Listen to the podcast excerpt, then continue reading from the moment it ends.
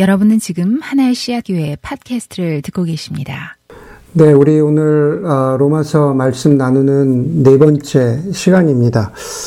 어, 여러분 한 사람이 있다고 가정을 해봅시다. 그 사람은 복음에 대해서 어, 제대로 알고 믿고 있는 사람입니다. 하나님의 은혜를 알고 그 은혜로 구원받았다고 믿는 사람이죠.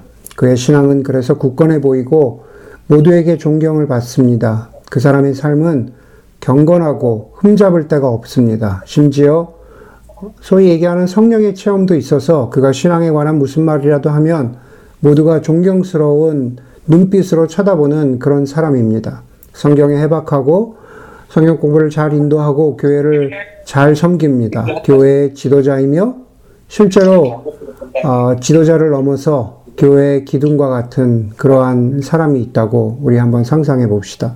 다른 사람이 있습니다. 아, 또 다른 사람이 하나 있는데 그 사람 교회를 다니기를 하지만은 어, 자신이 그리스도인인지 확신이 없습니다. 누가 그리스도와 복음에 대해서 질문하면은 어, 가슴이 쿵쾅쿵쾅거리고 뭐라고 대답해야 될지 잘 모르고 당황스러워하는 그런 사람입니다. 교회나 혹은 그리스도인에 대한 비판이나 질책을 들으면 마치 자기가 욕을 먹은 것처럼 부끄럽고 스스로 어디 가서 그리스도인이라고 말하는 일에 자신이 없는 그런 사람이 있습니다. 성경에 대해서 잘 알지도 못하고 기도를 부탁받으면 나중에 할게요 라고 거절합니다. 늘 조용히 예배에 참석하고 누가 말을 걸까봐 빨리 교회를 떠나는 그런 사람입니다.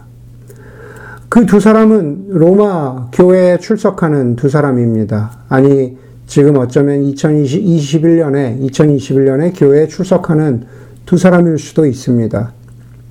로마 교회 기준으로 보자면 첫 번째 부류에 속하는 사람은 유대인이면서 그리스도인이 된 사람입니다. 말씀드린 대로 이미 유대인이면서 그리스도인이기 때문에 성경에 대해서 많이 알고 경건합니다. 많은 면에서 모범이 될 만한 사람입니다. 두 번째 그룹에 속한 사람은 이방인 그리스도인입니다. 유대인 그리스도인에 비해서 상대적으로 신앙의 연륜이 좀 짧습니다. 열심히, 열심히 있기는 하지만 어떤 경우에는 좌충우돌하기도 하고 또 신앙의 침체에 빠지기도 합니다.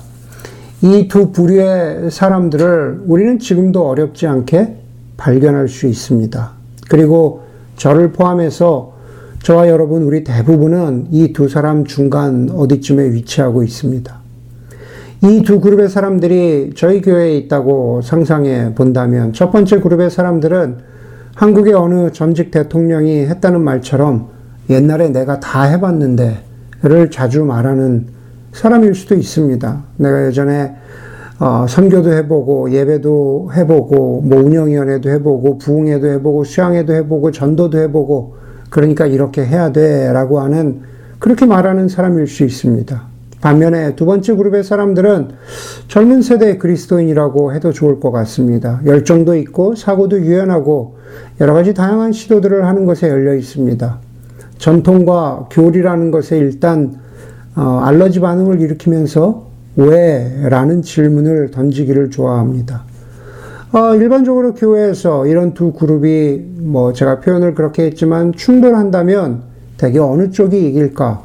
아, 어느 쪽이 더 목소리가 클까? 뭐 첫 번째 그룹일 경우가 많죠. 경험과 연륜이 있고 그리고 헌신이 있기 때문입니다. 그렇기 때문에 어떤 경우에는 첫 번째 뭐 그룹에 있는 사람들을 우리가 많은 교회에서 보지만 교만함과 또 자랑과 자부심이 있는 것도 사실입니다. 제가 첫 번째 그룹, 오늘 로마서 배경으로 보자면은 유대인 그리스도인들을 더 타겟으로 삼고 뭐라고 하는 것 같은데 사실 사람 사는 곳에서는 어, 한 사람만 옳고 한 사람 다른 쪽은 무조건 틀릴 수는 없습니다. 뭐 이방인 그리스도인들도 문제가 있었다고 말할 수 있을 여지가 뭐 많이 있습니다. 하지만 하지만 오늘 본문에서 오늘 로마서 본문 4장에서 사도 바울이 어, 조금 더 유대인 그리스도인들을 집중해서 말하고 어, 있는 것 같습니다. 왜냐하면 사도 바울이 복음을 풀어가는 방식이 복음에 대해서 설명하는 방식이 바로 그러하기 때문에 그렇습니다. 사도 바울은 우리가 3장까지 보면서 의롭게 된다는 것, 사도 바울은 구원받는다는 것, 그리고 하나님의 자녀가 된다라고 하는 그러한 어찌 보면은 딱딱하고 전통적인 교리의 주제를 다름으로 말미암아서 로마 교회 안에 자연스럽게 스며들고 있었던 분열의 문제를 해결하려는 해결하려는 시도를 하고 어, 있을지도 모른다는 생각을 우리가 할 수 있습니다. 그렇게 볼 수 있는 여러 가지 배경은 제가 설교의 이, 이 시작에서 말씀드린 것처럼 당시 그런 그런 분열이 있을 수 있는다는 가능성은 충분히 많이 있습니다. 여러분, 아무리 작은 가시라도 손에 가시가 박히면 염증을 일으킵니다. 해결 방법은 다른 것이 없습니다. 당연히 가시를 빼면 염증이 사라집니다. 마찬가지입니다. 의로움에 대한 주제를 다루면, 구원에 대한 주제를 다루면, 그래서 구원받아서 한 백성이 된다는, 한 교회가 된다는 그 근본적인 주제를 다루면 공동체의 분열과 다툼이 사라진다는 겁니다. 가시가 빠지게 된다는 겁니다. 당연히 의로움에 대한 것은 우리가 당연히 그 첫 번째 열매로서 얻게 되지만 구원받은 한 백성이 된다라는 것을 통해서 혹시 있을지도 모르는 공동체의 나뉜, 공동체의 분열에 대해서 말하고 있는 겁니다. 여러분 로마 교회를 보면요. 유대인 그리스도인들은 유대인 그리스도인들은 예수 그리스도를 통한 하나님의 은혜, 하나님의 구원을 말하지만 그 유대인들은 동시에 율법을 지녔고 그 율법을 가지고 율법을 준수하는 자신들의 민족적인 종교적인 정체성을 특권으로 여겼습니다. 오늘 본문에 나오는 여러분들 로마서 4장을 다 읽어보셨으리라 생각하고 오늘 본문에 나오는 할례가 대표적입니다. 율법의 대표적인 것이 할례죠. 어, 그 유대인 그리스도인들에게 바울이 아주 직접적으로 대놓고 이렇게 말합니다. 예, 그것은 오늘 본문 바로 앞에 있는 3장 뒷부분입니다. 3장 27절에서 30절에 보면은 바울이 유대인 그리스도인들에게 말하는 것. 이렇게 말합니다. 사람이 자랑할 것이 어디에 있습니까? 전혀 없습니다. 무슨 법으로 의롭게 됩니까? 네, 이제부터 잘 들으세요. 행위의 법으로 됩니까? 아닙니다. 믿음의 법으로 됩니다. 하나님은 유대 사람만의 하나님이십니까? 이방 사람의 하나님도 되시지 않습니까? 이방 사람의 하나님도 되십니다. 그러므로 하나님께서는 할례를 받은 사람도 믿음을 보시고 의롭다고 하시고 할례를 받지 않은 사람도 믿음을 보시고 의롭다고 하십니다. 행위의 법, 율법, 할례가 중요한 게 아니라 믿음을 보시고 의롭다고 하십니다. 당연히 할례를 받은 사람은 유대인 그리스도인이죠. 할례를 받지 않은 사람은 이방인 그리스도인입니다.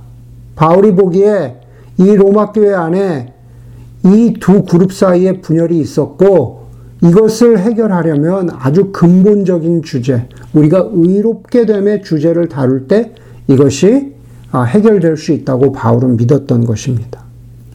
여러분, 같은 태도가 지금 현대교회 안에도 있을 수 있습니다. 그렇죠. 그것을 선교, 전도 혹은 무엇이라고 표현해도 좋지만 만약 저희 교회가 저희 교회가 유대인 그리스도와 그리스도인과 같은 그러한 교만한 태도를 갖는다면 우리는 먼저 그리스도인 된 사람이기 때문에 먼저 하나님의 축복을 받은 사람들이기 때문에 마치 유대교회 유대인 그리스도인들이 이방인 그리스도인을 대하는 것과 같은 그러한 아, 교만한 태도, 예, 그러한 뭔가 특권적인 태도를 가지고 세상을 바라본다면 교회가 정말로 어, 하나님의 대사가 되어서 세상을 섬길 아, 그러한 기회를 놓치는 겁니다. 사람들은 교회의 진면목이 무엇이라는 것을 볼 기회를 놓쳐버리는 겁니다. 무엇 때문에요? 바로 우리가 가지고 있는 아, 유난스러운 별것도 아닌 특권 의식 때문에 그럴 수 있다라는 겁니다. 바울이 바울이 바로 이 로마 교회 안에 그리고 어느 교회 안에나 있을 수 있는 이 주제를 다루기 위해서 바울이 불러오는 인물이 바로 아브라함입니다. 아브라함만큼 유대인들에게 존경을 받는 인물도 없습니다. 지금도 그렇죠. 뭐 유대교, 이슬람, 기독교. 그런데 바울이 4장 1절에서요, 이렇게 말해요. 육신상으로 우리의 조상이라고 아브라함을 말합니다. 바울이 유대인인 자기 자신을 포함해서 그렇게 말하는 거죠. 그러면서 아브라함에 대해서 말하면서 아브라함이 무엇을 얻었습니까? 아브라함이 행위로 의롭다 함을 얻었습니까? 이렇게 질문합니다. 그리고 대답하죠. 3절에 보니까, 오늘 4장 3절에 보니까 성경이 무엇이라고 말합니까? 아브라함이 하나님을 믿으니 하나님께서 그를 의롭다 여기셨다 하였습니다. 성경이 말합니다. 아브라함이 하나님을 믿으니 하나님께서 그를 의롭게 여기셨다라는 것은 그 배경 스토리가 있습니다. 창세기 15장 6절입니다. 창세기 15장 6절에 보면 하나님이 아브라함을 밖으로 데리고 나가시죠. 그러면서 아브라함에게 하늘의 별을 보여주시면서 아브라함아, 저기 하늘의 별들이 보이지? 내가 너의 자손을 저기 하늘의 별들처럼 많게 하겠다라고 하나님이, 하나님이 약속하세요. 예. 하나님이 약속하시, 하나님이 약속하시니까 아브라함이 하나님을 믿었다 그래요. 무슨 말입니까? 정확히는 아브라함이 그 하나님의 약속을 믿었다는 뜻이에요. 너의 자손을 별처럼 많게 하시겠다는 그 하나님의 약속을 믿었다는 겁니다. 이 하나님의 약속이라는, 하나님의 약속이라는 이 구절을 잘 기억하십시오. 다시 설교의 뒷부분에 다시 나옵니다. 하나님이, 어, 아브라함이 하나님의 약속을 믿으니 아, 하나, 아, 아브라함을 의롭게 하셨다. 아브라함을 하나님의 백성 되게 하셨다. 아브라함을 구원하셨다라는 뜻입니다. 어떻게 표현해도 좋아요. 그러나 그 아브라, 의롭게 되었다라는 것은 하나님의 자녀 되었다라는 뜻입니다. 시간의 순서상으로 이게 창세기 15장에 나옵니다. 네, 창세기 15장에 나와요. 그리고 창세기 17장에 가면 아브라함이 할례를 받습니다. 받습니다. 아까 제가 뭐라고 말씀드렸냐 하면은 할례가 율법의 대표적인 행위라고 말씀드렸잖아요. 아브라함이 할례를 받는 행동을 해서 하나님이 그를 의롭다고 하신 것이 아니라 아브라함이 하나님의 약속을 믿어서 의롭게 된 거예요. 그래서 그래서 오늘 여기 로마서 4장 1절에서 할례를 받지 않고 다른 말로 하면은 율법 없이 할례를 받지 않고 율법 없이 그리스도인이 된 이방인 그리스도인들의 믿음의 조상이 됐다라고 말하는 겁니다.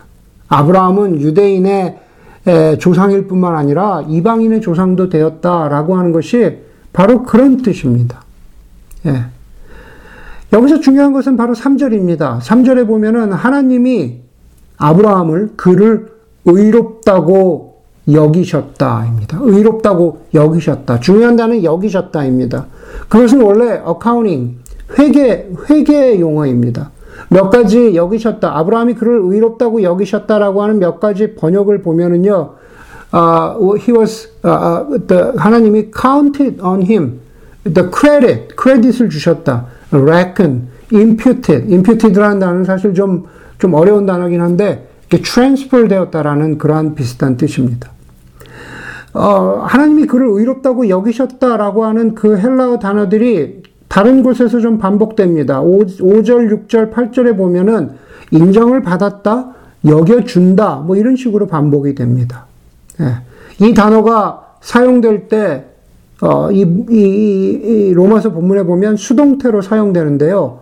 그것은 아브라함이 의롭게 여겨졌다, being justified 되었다라는 것은 스스로의 힘으로 그렇게 의롭게 된 것이 아니라 하나님이 그렇게 여겨주셔서 하나님으로부터 받았다는 뜻입니다. 의로움을 하나님으로부터 받았다. 이런 뜻입니다. 그래서 아브라함이 의롭게 되었다. 여러분, 이 즈음에서 우리 한번 세 가지 정도의 질문을 던져보고 한번 풀어보려고 합니다. 여러분들이, 여러분들이 당신은 어떻게 구원받았습니까? 혹은 질문을 좀 달리하면 여러분은 어떻게 의롭게 되었습니까? 라는 질문을 받으면 여러분들은 그런 질문을 받으면 어떻게 대답하시겠어요? 어떻게 대답하시겠어요? 첫 번째 대답은 설교문에 있는 것처럼 이렇게 대답할 수 있어요. 어, 저는 하나님의 의롭다 여기심을 받기 위해서 저는 참 최선을 다했습니다. 제 인생을 정말 하나님 보시기에 부끄럼, 부끄럼 없이 살려고 최선을 다했습니다. 라고 대답하는 그리스도인을 만난다면 그것은 의롭게 되는 구원받는 방식이 아닙니다. 왜냐하면 저는 하나님께 인정받기 위해서 의롭다함을 여김받기 위해서 나는 do my best 최선을 다한다라는 것은 나의 행위이죠. 그렇죠? 내가 최선을 다해서 하나님 앞에 의롭다 여김을 받는 게 아니다라는 겁니다. 우리는 행위로 구원받는 게 아니에요. 나의 최선으로 구원받는 게 아닙니다. 당신은 어떻게 의롭게 되었습니까? 라는 질문 앞에 이렇게 대답하는 사람도 있을 것 같아요. 두 번째, 나는 하나님을 믿습니다. 그리고 나는 그분의 뜻을 행하기 위해서 노력합니다. 그래서 의롭다 여김을 받았습니다. 그렇게 구원받았습니다. 라고 말하는 그리스도인이 있다면 그것도 정답이 아닙니다. 하나님을 믿는 믿음에다가 그분의 뜻을 행한다는 행위를 더 덧붙이기 때문에 그렇습니다. 믿음과 행위가 합해져 있는 거죠. 그런데 그것도 우리가 의롭다함을 받는 방식이 아니다라는 겁니다. 두 번째까지는 두 번째까지는 아, 그렇게 어렵지 않습니다. 그런데 조금 신앙 생활을 아, 오래 했다라는 사람들도 세 번째 같이 대답할 수 있는 가능성이 있습니다. 뭐냐면요, 이런 거죠. 나는 나의 온 존재를 다해서 하나님을 믿었습니다. 그래서 나는 의롭게 되었습니다. 내가 나의 온 존재를 다해서, 나의, 정말 나의 온 존재를 다해서 하나님을 믿었더니 하나님이 나를 의롭게 하셨습니다.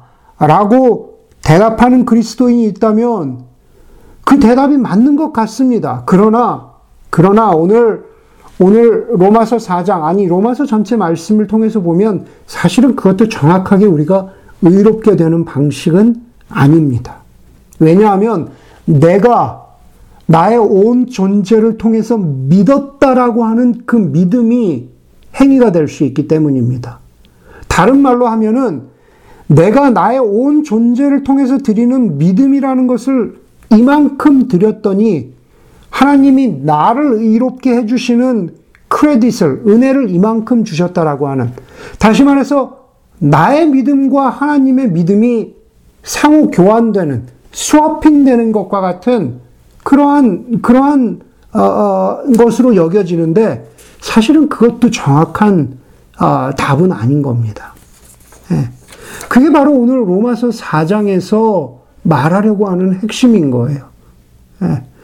물론 우리가 그 하나님의 주시는 그 하나님의 의로우심에 하나님이 우리를 의롭게 해주시는 그 은혜에 반응한다라고 하는 그런 면에서 우리의 믿음이 필요하지만 그러나 우리의 믿음이 하나님의 의로우심을 받기 위한 전제 조건은 아니다라고 하는 겁니다. 아브라함이 하나님을 의롭게 여기셨다라고 하는 것은 전적으로 하나님 편에서의 favor, 호의입니다. 하나님이 우리에게 호의를 베푸셨다라는 것을 인정하는 것이 아브라함이 믿었다라고 하는 뜻입니다. 아브라함이 그리고 우리가 하나님 앞에 드릴 크레딧이 없습니다. 오늘 본문에 보면 읽지는 않았지만은 그 뒤에 나오는 갑자기 등장하는 다윗과 다윗이 지은 죄에 대한 경우도 마찬가지입니다. 그것은 하나님이 의롭게 해주시는, 용서해 주시는 것의 반대편을 말하고 있어요. 7절, 8절에 보면 하나님께서 잘못을 용서해 주시고 죄를 덮어주시는 사람은 복이 있다. 주님께서는 죄 없다고 인정해 주실, 주님께서 죄 없다고 인정해 주실 사람은 복이 있다. 라고 말합니다.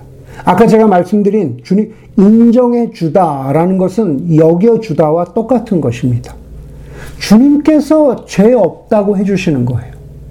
전적으로 주님이 너는 용서받았다 라고 해주시는 겁니다. 그게 하나님이 우리에게 베풀어 주시는 호의, favor, 은혜라는 뜻입니다. 다시 돌아가자면 10절을 보자면 아브라함이 이렇게 의롭게 된 것이 언제냐? 언제라고 말씀드렸습니까? 할례 받기 전입니다. 그리고 나서 17장에서 아브라함이 할례를 받아요. 4장 어, 11절에 보면 아브라함이 할례라는 표를 받았는데 그것은 그가 할례를 받지 않은 상태에서 이미 얻은 믿음의 의를 확증하는 것입니다. 예, 좀 어렵죠? 그러나 성경을 잘 보세요. 의롭게 먼저 의롭게 되고 그 다음에 할례라는 표를 받았는데 그 할례는 이미 얻은 구원, 믿음의 의를 확인해 주는 것이래요. 확인해 주는 것. 다른 표를 확인해 확증해 준다라는 것은 다른 걸로는 뭐냐면 실링이라고 말합니다. 언약의 표징, 실링이라고 말하죠. 예를 들어서 어떤 봉투 안에 어떤 봉투 안에 굉장히 중요한 문서가 있고 예전에 고대에는 그 다음에 그 문서가 진짜라는 것을 확인해 주는 게 뭡니까? 그 봉투 앞에 찍혀 있는 실링이죠. 그 실링이 뜯겨 나가면은 어 진짜라는 그, 그, 그 증거가 안 되는 거잖아요. 꽝 찍어주는 실링입니다. 바로 그 뜻이에요. 언약의 표, 인, 확증은 바로 그런 뜻입니다. 예수님이 예수님이 복음서에서 뭐라고 말씀하시냐면은 나는 율법을 폐지하는 것이 아니라 율법을 완성하려고 왔다 그랬어요. 로마서 10장 4절에도 그리스도는 율법의 끝마침, completion, 율법의 성취라고 그렇게 말합니다. 그리고 가장 큰 율법이 뭡니까? 하나님을 사랑하고 내 이웃을 내 몸과 같이 사랑하는 것이라고 말했어요. 다시 말해서 이웃을 사랑하는 것, 우리가 우리가 그리스도인답게 이웃을 사랑하고 세상을 섬기면서 살아가는 것은 말 그대로 행동이죠. 율법을 지키는 행동입니다. 예배를, 하나님을 예배하고 하나님을 섬기는 모든 것이 행동입니다. 행위입니다. 우리가 그것을 보통 기독교의 말로 뭐라고 합니까? 아, 우리가 하나님의 말씀에 순종한다 라고 그렇게 표현을 하죠. 순종하는 것은 추상적인 말이 아니라 순종은 모두가 행위로 드러납니다. 우리가 하나님 앞에 순종하는 것다 행위예요. 그런데 그 순종은 그 순종은 구원받기 위한 순종이 아닙니다. 의롭게 되기 위한 순종이 아니다라는 겁니다. 이미 말씀드렸죠. 그렇게 되면은 행위 구원이 됩니다. 그러나 그리스도인들, 저와 여러분들은 하나님의 호의로, 하나님의 은혜로 그렇게 의롭다 하심을 얻은 후에 그 다음에 어떻게 돼요? 순종하기를 계속해야 되는 거죠. 순종하기를 멈추어서 안 되는, 멈추어서는 안 되는 겁니다. 잘 보세요. 할례라는 표를 받았는데, 할례, 할례라는 표를 받았는데 그것은 의롭다 하심을 받은 후에 내가 의롭게 여겨졌다, 구원받았다라는 것을 확인받는 실링이 바로 행위라는 순종으로 나타난다라는 거예요.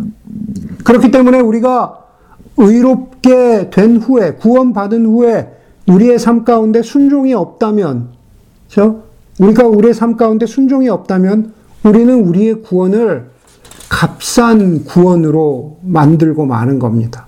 이게 4장에 나오는데, 4장에 나오는데 5장, 6장에도 사실 계속, 계속 나옵니다. 좀 어려, 어려울 수 있는데요.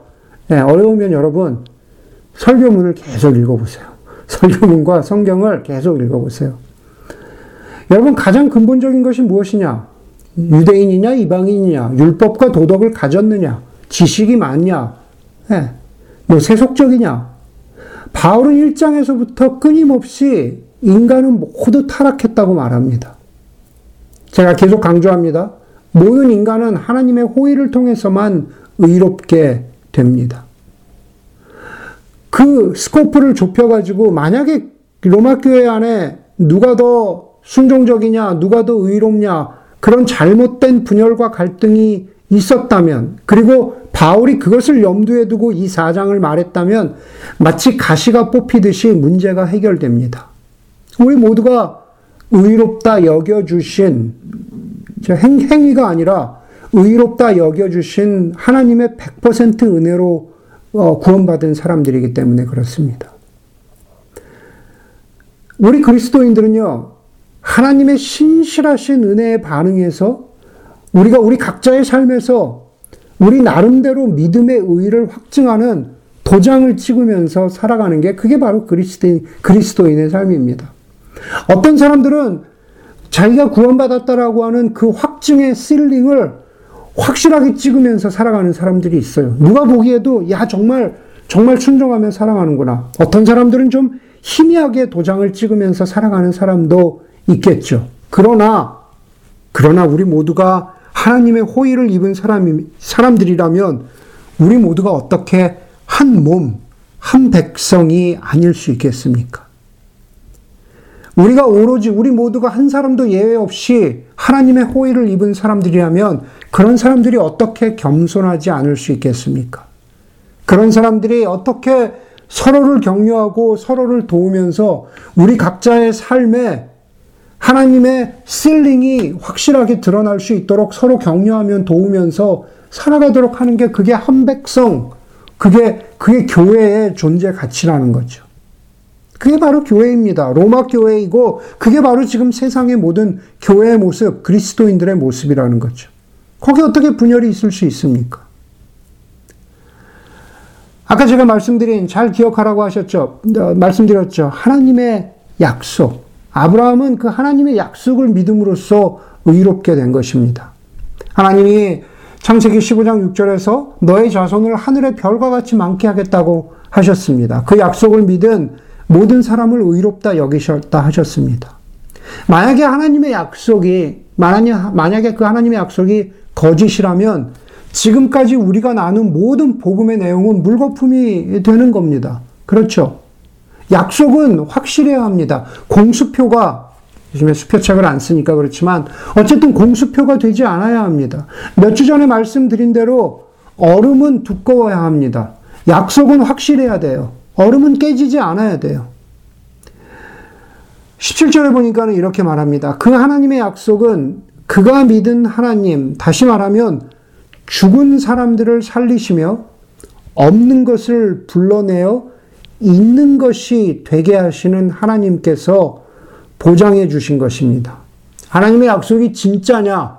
저 하늘의 별과 같이 만들어 주신다고 하는 하나님의 약속이 진짜냐? 그것을 어떻게 믿느냐? 사도 바울은 이렇게 말하, 말하죠.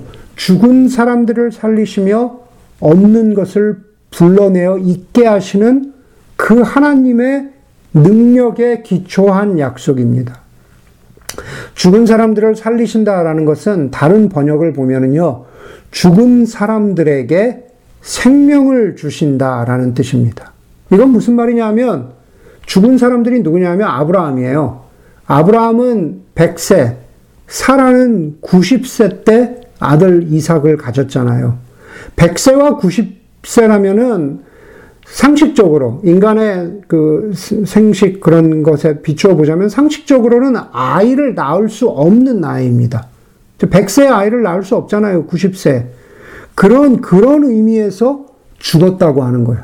생식적으로 모든 것이 죽었다. 인간의 기준으로는 아이를 가질 수 없다. 그런데 그 나이에 아들 이삭을 낳았다. 생명을 낳았다. 그렇게 말하는 겁니다.